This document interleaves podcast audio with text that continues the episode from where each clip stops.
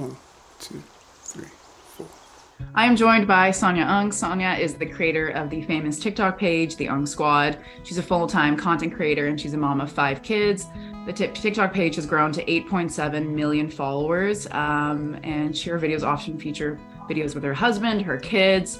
They're honestly hilarious, and I've seen a lot of family TikTok pages, and it's nothing like I've seen before. It's just really creative. Um, so if you haven't seen her videos, definitely check them out.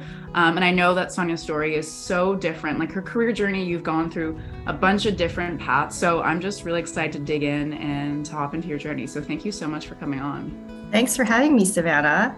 Um, you know, podcasts, I've done a couple of them, and I've got to say, it's one of the things that I try to do to challenge myself because I don't feel like I'm a naturally good speaker, you know, off the cuff. All of my TikTok videos are, I mean, obviously scripted, and um, I love the writing aspect of it. But this is um, challenging for me, but I welcome the challenge. So thank you for having me. awesome. Awesome. Um, and I usually start with my podcast with childhood and all that. So I'd love to hear your experience with your family from immigrating from Hong Kong mm-hmm. um, to Canada and how that transition was. Um, I think we spoke before that my dad's from Hong Kong, so and yeah. he had immigrated when he was really young, so he was 3 mm-hmm. um, so I think people would definitely describe him as like a whitewashed like Chinese person, I guess, because he's, you know, the culture was still there, but it was like he didn't really grow up in Hong Kong. So I'd love to just hear your experience with your family and everything. Yeah. So my parents, um, we immigrated to Canada when I was, I think, about one and a half. So mm-hmm. I was mm-hmm. younger than your dad. And you know what that means then is that i don't remember anything before that so um, you know we may have you know come from hong kong but i think practically i have in my mind and in my experience, I've just grown up here in Vancouver, actually in Canada. So my parents, I think, had dreams for their kids to grow up in a place where there was um, you know strong education and um, you know just vancouver as you know is just so beautiful. It's wide open spaces and there's just a lot of opportunity here for say things like outdoor sports. Um, you know we've got everything at our fingertips from you know the mountains and the water and whistler we skied when we were young. Um, you know before whistler became a thing. Um, and so it was really bit different back then and um, for me, I would say because my parent my parents did the legwork, they did the hard work of actually moving and having to um, acclimate to a new culture and a new environment. But it was not difficult for me. You know, we grew up speaking English without an accent. You know, my parents enrolled us in the local schools, and um, we made friends quickly. There weren't the same number of Asians that there are today, but to me back then, it just it didn't it wasn't an issue. We just you know integrated very easily. Um, and so I feel really grateful to my parents for having taken that difficult step. And um, I think their efforts really paid off. Um, they did the hard work, and we really benefited, my brothers and I, from um, the difficulties that they endured. Right, right. Okay. And from there, from growing up to Canada, mm-hmm. and I know you were you went to the states for school you went to ivy league schools which is amazing um, i think there's a lot of maybe like stereotypes of what those experiences are like for you was it everything that you had expected like what do you think you got out of college like for me i went to uvic for business yeah. school mm-hmm. and the program was really great but for me it was just kind of the experience for living away from home um, being able to, i had like work terms or co-op terms um, that was like the most valuable experience but the actual classrooms i don't remember much it was mostly just like the people that i got to meet and i felt like i could actually like grow up because i was away from home and i wasn't dependent on my parents so yeah, what was it like for you in college and going to Stanford and also Harvard? Yeah, you know, and I think what you just described as you don't even remember half the classes that you took, but it's the experience. And I actually think that that is the entire point of college. Mm-hmm. Um, you know, for me, uh, my parents, you know, like I said, they worked really hard and I was very sheltered, I feel. Um, you know, they had a very clear idea of what they wanted for us and i appreciate it so much um, you know like the, the education and then the post-secondary education um, you know they set their dreams really high and they set the bar really high and mm-hmm. um, i'm grateful to them for that um, so you know stanford was um, it was an adjustment and like, like you said you know coming from a family that's very tight knit and close and warm and nurturing you know you're all of a sudden put in a position where you're kind of out there to fend for yourself. Although, you know, Stanford is kind of, I would say, a medium-sized college. Like I think my my class was about a thousand people or something. So it's not huge like a state school. Um, it's not tiny either. I feel very grateful that I could go to a place where they actually, I think they really take care of their freshmen and their students. And, you know, they, as soon as you get there, they, they put you in a small group of, let's say, eight or nine students who live in your dorm and they match you up with an upperclassman and a faculty member. And that's one of the first people or groups that you meet and you go out to lunch and then you, you know, get to know each other and you're kind of, there's diversity in that group, but there's also, you know, sometimes a similar interest and it's why they put you in that group. But it's nice to to have that community right off the bat.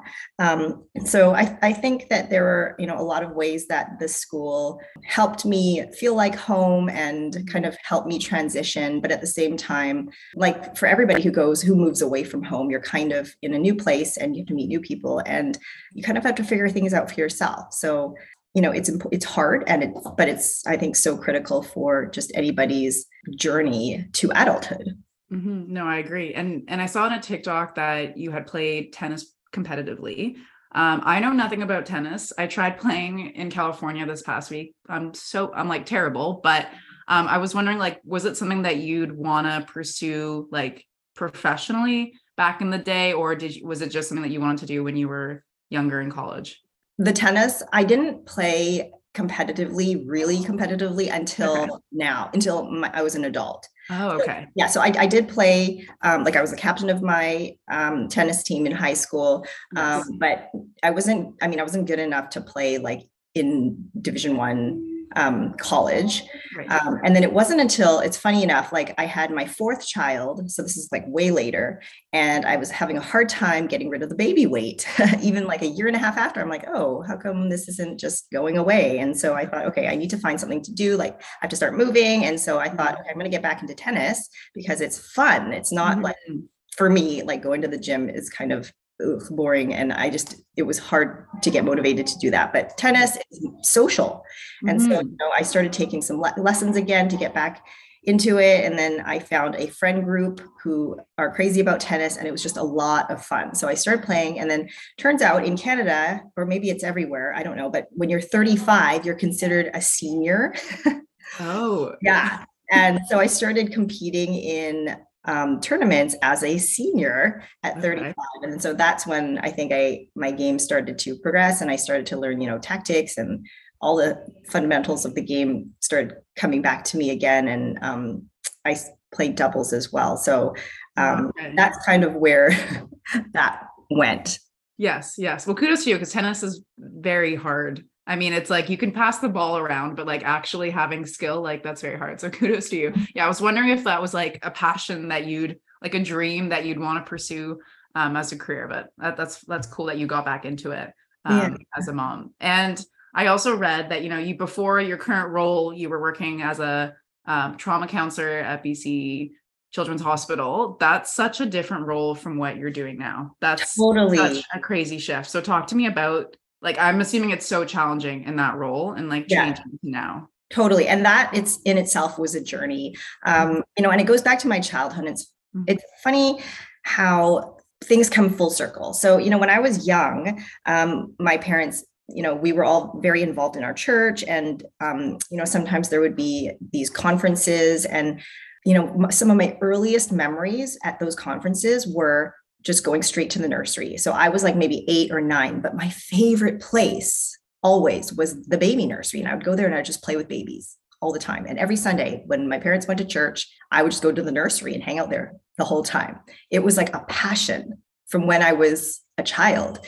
And so, you know, growing up when I went to college, I was like, okay, well, obviously, you know, I I know that I love children and I want to work with get them. And so naturally I thought, oh, I'll be a teacher. Um, and so when I was at Stanford, they had uh, a class where you could um, be right in the classroom. It was like a practicum. And so there was like a local public school. I think it was like maybe second or third grade. And I walked in there and I knew after 10 minutes, I'm like, no, this is not it for me. I, I, just, I, I watched this teacher it, it just wasn't what I thought teaching was. I thought it was about relaying information, teaching kids about subjects and new things. But what I saw in this teacher was this is about classroom management. And I was like, no, I, I that is not my skill set, you know. And I was totally, I, I don't, I don't think this is for me. And I thought, but I still love children, so what can I do? And I was looking around the classroom, and I'm like, okay, this poor teacher is basically spending her time managing just a couple kids actually who seem to be needing more attention um, whether it's with the schoolwork or with their behavior. And I'm like, okay, well, how, you know, this classroom could run a lot more smoothly and she could actually get to her lesson plan if um, these kids had better supports. So mm-hmm. that's when I thought, okay, wow, there's this whole thing about mental health. And this is before, like mental health, I think, or mel- mental wellness is, it's much more prevalent now. The concern about mental wellness is a thing now. But this was like 20 years ago. I was studying psychology and I thought, okay, well, what can I do? How can I help kids who have mental illness? Because I think this is what was happening. You know, there, there were kids who had ADHD and anxiety, and, um, you know, they were having a hard time managing themselves in the classroom because of these issues. Um, so that's when I took an interest in children's mental health. So I studied psychology in undergrad, and then I went to grad school and I studied. Uh, I got a master's in education and a certificate of advanced study in counseling.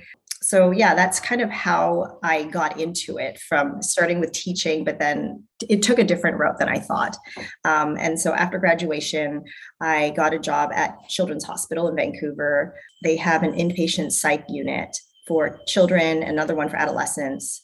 Mm-hmm. And so, I worked on the uh, zero to 12 unit. Wow. Okay. Yeah. So, how was that like day to day was yeah. that quite um, maybe mentally exhausting just because it's very you know hands on yeah so that was probably one of the hardest jobs that i've ever done it, they were 12 hour shifts so it was wow. shift work basically we were assigned maybe one case at a time because it, it's really intense like these kids practically the youngest we ever got was about five um, because the kids had to live on the unit. I, I, think the program has changed a lot but back then mm-hmm. um, you know maybe about 10 years ago 12 years ago the kids would live on the unit for about a month. And that's really tough. It can be really tough for young children right to be taken out of their homes and to be away from their parents. Uh, but if they if they were really young like five then we would allow the mom to you know sleep in their rooms and stay overnight but most cases the parents lived out of the hospital and so we could work with the kids really intensively. And um, you know obviously they were there because they had to be and so these kids had some very serious issues and it was really really intense. And by the end of the day by the end of each shift i was just emotionally and physically spent. But at the same time I felt like I was doing such important work. Like there was so much job satisfaction for me. I had a really great team there of nurses, psychologists, psychiatrists, you know, social workers. Um, there was pharmacists. Like there's so many people, and and it was just a really strong and supportive team. And I thought that was so important to help me keep going with this job because you know it's so exhausting and draining as you mentioned but i really loved it. And i i stayed for about 5 years until i had my second baby. And then at that point i decided i was going to stay home with my kids. Wow wow. Okay okay incredible. So i want to shift a little bit to tiktok. Yeah. Um so I, I, know that a lot of your life is you know out there but you keep a lot of it private actually like i think most people don't even know your name or they think your name is like melissa which i've seen everywhere like i was just kind of searching you up and it was like melissa ong is i was like wait did i get the wrong name i wonder why people get melissa because um, there's another verified tiktoker an asian girl named melissa ong and of okay. course all Asians look the same. just kidding, just kidding. Um, but you know what? You may you you bring up a great point. Is I do have some level of anonymity on social media, which has been totally intentional. I didn't put my name up there. Um, okay, you know what? And it's funny.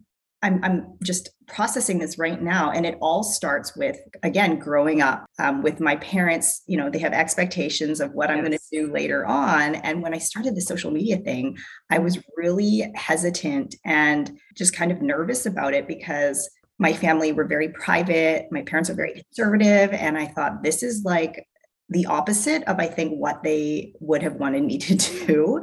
Um, so you know, it was during the pandemic that we started um, making TikToks, and I was like, well, I don't want anybody that I know to know that I'm doing this. So I'm going to have kind of a generic name. Um, you know, hopefully I can hide behind it and no one's going to know about it. So that was kind of the original reason of why I didn't put my name name as my handle. Mm-hmm. And then, um, you know, we started growing. I and then I realized, wow, you know, a lot of people. One of the biggest struggles I would say as a creator is your mental health. You, you you're out there, you're putting yourself out there in the public, and people are sent people who don't know you. They're strangers. They see you know a 15 second clip of you and they make a judgment about you and they tell you about it. And mm-hmm. that is like really toxic and damaging to your self-esteem because obviously there's no filters on social media and you get it all. And um, i would say that's probably one of the biggest challenges for um, creators is managing the negativity. Mm-hmm. because my name is not up there i never feel directly attacked I, I, just mm. don't you know and and they can say whatever they want but i know that first of all my videos are scripted so it's not even the real me you know it's not like a podcast where you're representing yourself i'm kind right. of it's like creating a play or like a tv show or something you know so right. sure it reflects to some extent my experience as a mom but i'm not there being my 100% real authentic self speaking off the cuff. So um, it's been really protective and i'm so glad i did that. It's mm-hmm. just it's worked out so perfectly. I'm starting to come out of my shell a little bit um, because now this is my life like you know this is my job this is my life. So i think it helps my brand to have to be a real person behind it. So i'm kind of moving a little bit into a more public eye especially in terms of instagram. I think that platform kind of is for real people right? You you know you have to represent yourself on instagram especially in this in stories. So um, i'm kind of growing in that area. I think it's hilarious that people think my name is melissa especially because her content if you ever go to her page is like rated r. Oh yeah it's like completely different from yours. Yeah, it's so different. We we are like rated G for family, yes. and we're totally family friendly. Um, we're very wholesome, and she yes. is totally on the opposite end. So I, That's it's so funny. Yeah, it's hilarious. But I just leave it and I just laugh about it. Great. Oh my gosh. So, so, okay, going back to remaining, like I know. If, okay, so for my podcast, for a mm-hmm. while I was a little bit like not scripted, but I would do maybe more surface level conversation. Maybe when I first started, because I was terrified of opening myself up, and especially people in Vancouver like know about my podcast. And when I started to open open up, I started to grow more and people mm-hmm. resonated with me more when I would share more about like my own personal relationships or mental health and all that. Mm-hmm. Um, but part of me still, like maybe again, it's the way that I was raised where my parents are very private and they're like, don't share anything, don't say anything. Yeah. Um, but I'm a little bit like, oh no, did I say too much? But I'm like learning to kind of let go. And some topics that I brought up are like, you know, they've helped other people. So I'm okay yes. with that. So for you, you're seeing yourself grow and people are going to find out obviously your name because you're going to share about it more yeah, um, yeah, how do you feel about that like knowing this is your business and it's your brand and you want to grow mm-hmm. but you mm-hmm. also want to try to like you know protect your privacy. Hey guys, if you're an avid listener of my pod, then you know that I love speaking about mental health, whether that's in my personal life or with my guests. I sometimes always end up gearing towards that topic, and I've struggled with mental health in my own life. And I opened up about my eating disorder on the podcast, which was terrifying, but it's now so rewarding. It's really helped me heal on my own journey, and I've been able to connect with so many people. And one of the things that really helped me through my healing journey was therapy. And for some of my friends who who've always thought about trying it, they find it inaccessible or expensive or hard to find the right therapist. And that's where today's sponsor, BetterHelp, comes in. If you're struggling with your own mental health or you know you're feeling anxious, depressed, overwhelmed and you're looking to get into therapy and you need someone to talk to, BetterHelp is a really great resource and it's here to help. They offer licensed therapists who are trained to listen and help you. So you can talk to your therapist in private in an online environment wherever you want. I know for me, um, the first time was very overwhelming and it was in person. So having it online, you can just be in the comfort of your own home. You can be in your car, on a walk, whatever you feel most comfortable with. They have over 20,000 therapists with a huge network, and you can get access to a therapist that's like may not even be available in your area, but could be the perfect fit. You just have to fill out a questionnaire to help assess your specific needs, and then you can match with a therapist as little as 48 hours. My first time with a therapist, IRL, a couple years ago, it took me three months to get booked with her. It was crazy busy. So it's amazing where if you need help, you fill out the questionnaire and you get matched with someone in 48 hours, and then you secure a video and phone session, and everything is very confidential. Join Join the 3 million plus people who have taken charge of their mental health with an experienced BetterHelp therapist. And for all my listeners, because we love discounts and we know therapy can be expensive sometimes. So you can get 10% off your first month at betterhelp.com slash wellnowwhat. That's betterhelp.com slash wellnowwhat. Let's get back to the episode. Totally. And and that's I think that's something that I will be trying to figure out forever. Mm-hmm. Is, you know, how much do I keep private? Um, especially right now, you know, I I've got my TikTok. My t- TikTok is my bread and butter, and I'm going to mm-hmm. keep going on that for as long as that I, as I can.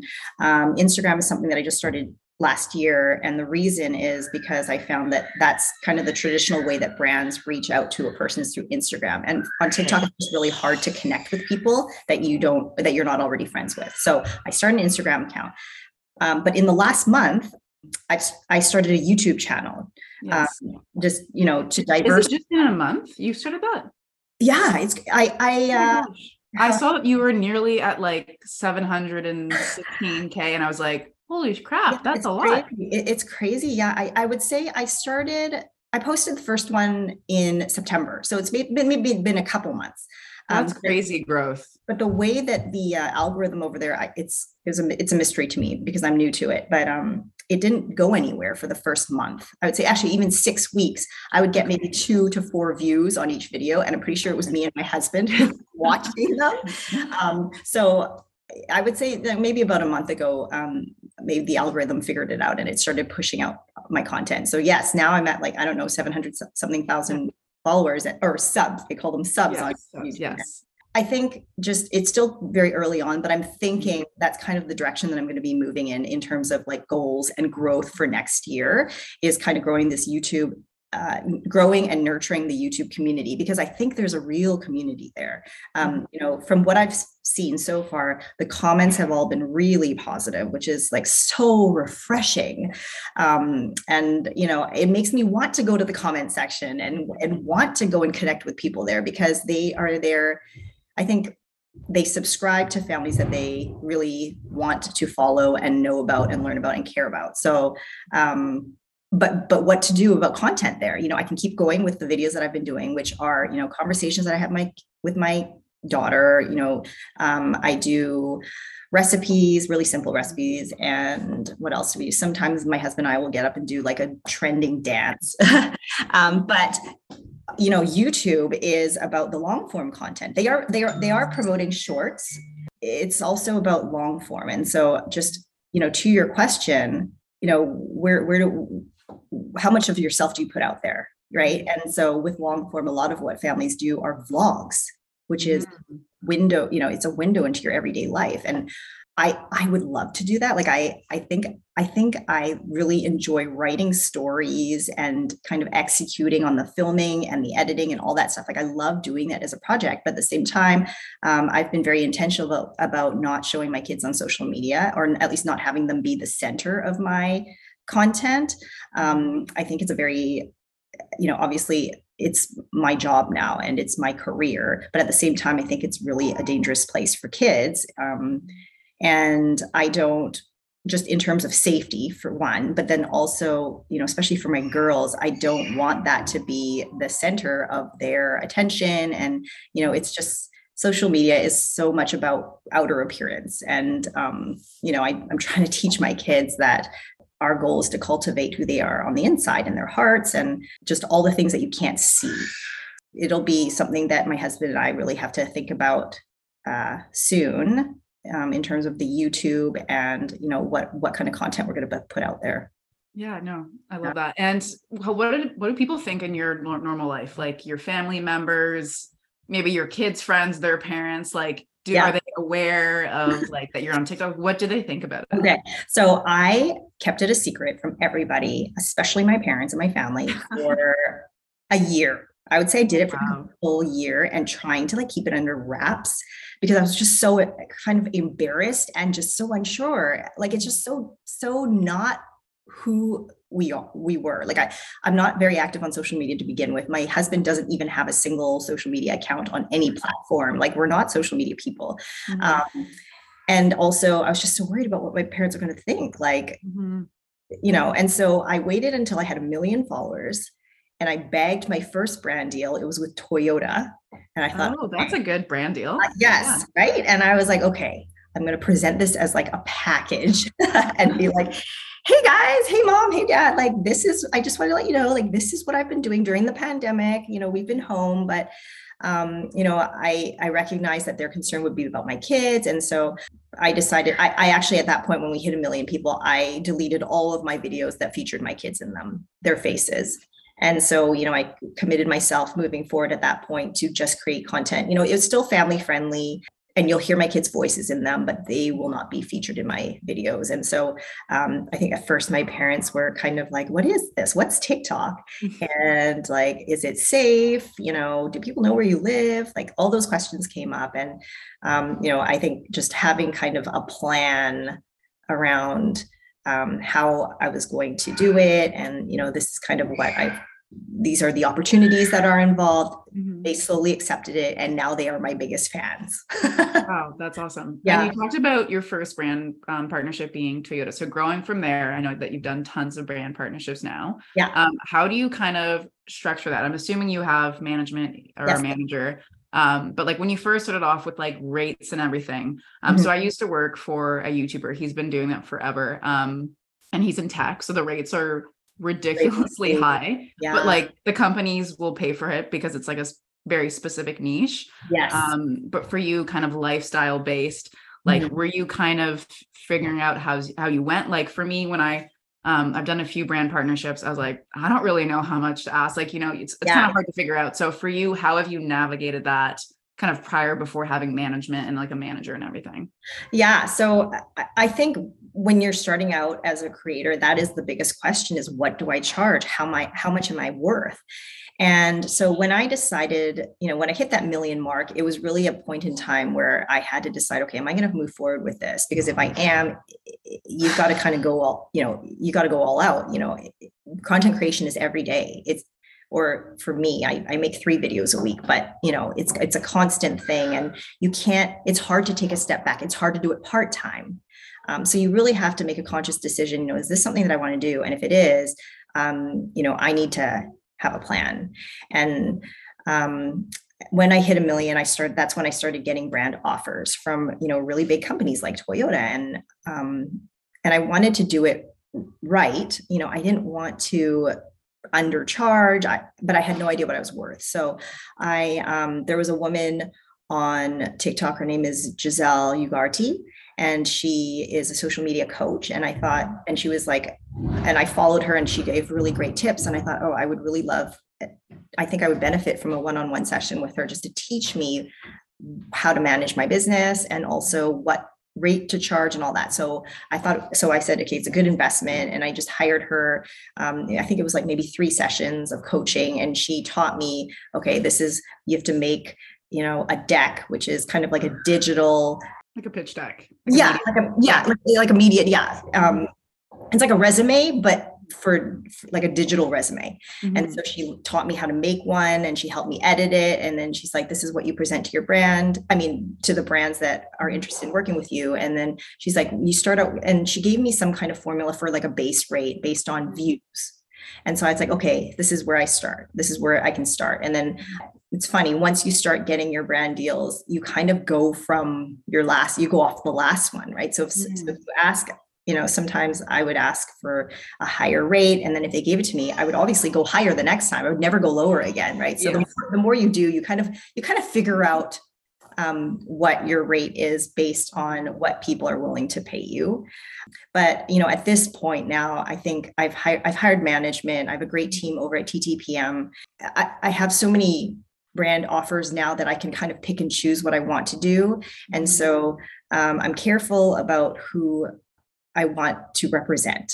There are a lot of options out there, especially in family content. I guess I am lifestyle. I'm not sure. There's no really a family category, but I, I do know that moms have a lot of buying power. And so I think brands are attracted to, um, you know, family creators because they know that, you know, moms make a lot of the, the decisions these days. So so yeah, I kind of just my team and I, we kind of every time we just think about which kinds of brands would kind of build up my brand as well. And that's so that's how we base our decision. Yeah. Okay, very cool. Um, and I'll ask one last question before we get into rapid fires. Curious to know. So, being a full time content creator and a mom, you know, you're mostly by yourself at home. I'm assuming. Do you find it kind of lonely, or do you have like a online community of like other moms as well? Like, I'm just curious yeah. to know. So it's it's funny, like uh, you know, through the pandemic. So being home for two years, essentially with my kids. One thing that I learned about myself is I think that I'm a total introvert, which is I know it's it's wild to think about because I I'm I have this platform who and I connect with so many people on a daily basis but I act but you know I think you have to remember it's me and my camera. There's nobody here when I'm actually creating and working. And I just feel so comfortable and happy doing this work in the comfort of my own home. And it's come to the point where okay you know i have to tell myself this is not healthy. Like i have to get out there. I have to be face to face with people. And um, so i feel really comfortable and happy with what i'm doing right now. Um, and it's the, the issue for me is the opposite. Like i need to kind of push myself to be more social to connect with my friends because um, you know it, that's part of mental wellness i think Right, right. Okay, cool. Um, do you want to get into some rapid fires? Just to end sure, but I have to warn you, I don't think I'm very good at this. don't you worry, don't you worry. Okay. Um, okay, what are some of your maybe give me like your top three dream brands that you'd want to partner with? Okay, Disney. Yes, good one. Apple mm-hmm. and maybe we'll leave that one blank for now, but let's manifest Disney. Okay, I'm gonna say Amazon. I'm gonna say Amazon. Amazon, that's good. Okay, Amazon. Disney and Apple, you heard it here first. um, okay. If your life was a movie, what genre would it be and who would you want to play you? Oh my gosh, Savannah, these questions are so hard. First thing that comes to mind.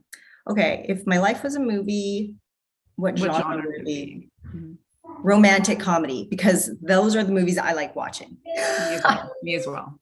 I'll give you a hint for like for me, mine would also be romantic comedy. I think I would do um they don't like 100% look like me but doesn't matter. I love lucy liu and i love olivia munn so i think yeah. those are great actresses that like are kind of they kind of look like me. They do. Olivia munn is good. It, yes. And i actually get lucy liu a lot. But again i don't know if it's because like all asians look the same. Okay let's come back to this question. Okay okay you'll think about it. Um what something do you wish like more people asked you?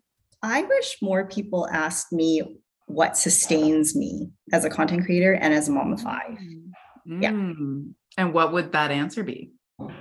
I would say that it's, I have, uh, I would say it's my faith.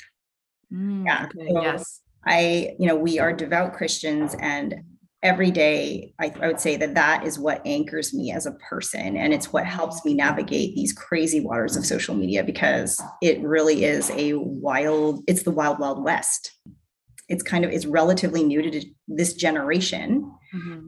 Um, growing up, I never had any of these. Yeah, I never had an iPhone. You know, Facebook was invented when I was in college. That was kind of the first um, platform. And so, um, you know, kind of, I feel like I'm flying by the seat of my pants here half the time, but it's okay because, um, you know, I'm very rooted in my faith. I know who I am yeah. That's amazing yeah. I think i actually did see an interview with you and your husband and your church yeah. yes, oh okay, okay. yes. Okay um what is the kindest thing someone has ever done for you? Um i think i would say it's my parents who who gave me the best childhood that that they could and it really was such a wonderful upbringing for me. I had every opportunity. I had the friends, you know, I had a really close friend group, and it was just the happiest childhood. And what I'm realizing, um, you know, in my studies of psychology is, you know, we each of us has a each of us has a narrative, and you know, you kind of become who you are based on your history and your genetics, and all of this is at play. And so I just feel very fortunate that I had um, such a wonderful childhood and it's really set things up for my adulthood. Okay, two more questions. Who's yeah. your favorite person to follow on TikTok right now? There's a guy named Jesus. Okay. He is this Hispanic dude. I, I'd say he's like in his like late twenties, Okay. and he ju- he pretends and he acts like he's a elementary school teacher. And so it's, it's skits and it's scenarios where he is either the school principal or the substitute teacher, the PE teacher. He's at a PTA meeting, whatever. And it is he is hilarious. He's so funny. It's he really like captures and kind of pokes fun at each of those um, circumstances, and it's just lighthearted, good writing, Mhm. um, funny. So loving that guy. Okay, I'll have to check him out. Yeah. Um, and last question that I ask everyone: Who are the three most influential people in your life right now? And you can group together. Sure. Yeah. Influential. I would say I would say my parents, my husband, and Jesus. Mhm. Great answer. Great answer. Well, thank you so much, Sonia. It was lovely to hear more about your journey. I feel like I've learned so much because you know there's not that much online about you, which is a good thing. Yeah. Um, so I appreciate you coming on to the podcast. So thanks so much. Thank you. This has been great. And see, as you can see, when you when you turn up the pressure and we're like, you know, rapid fires, I'm like, ah, I can't. It's okay. Don't worry. Most people can't do rapid fires. They just kind of go Okay. which is it's all good. So thanks. Okay. Thank you.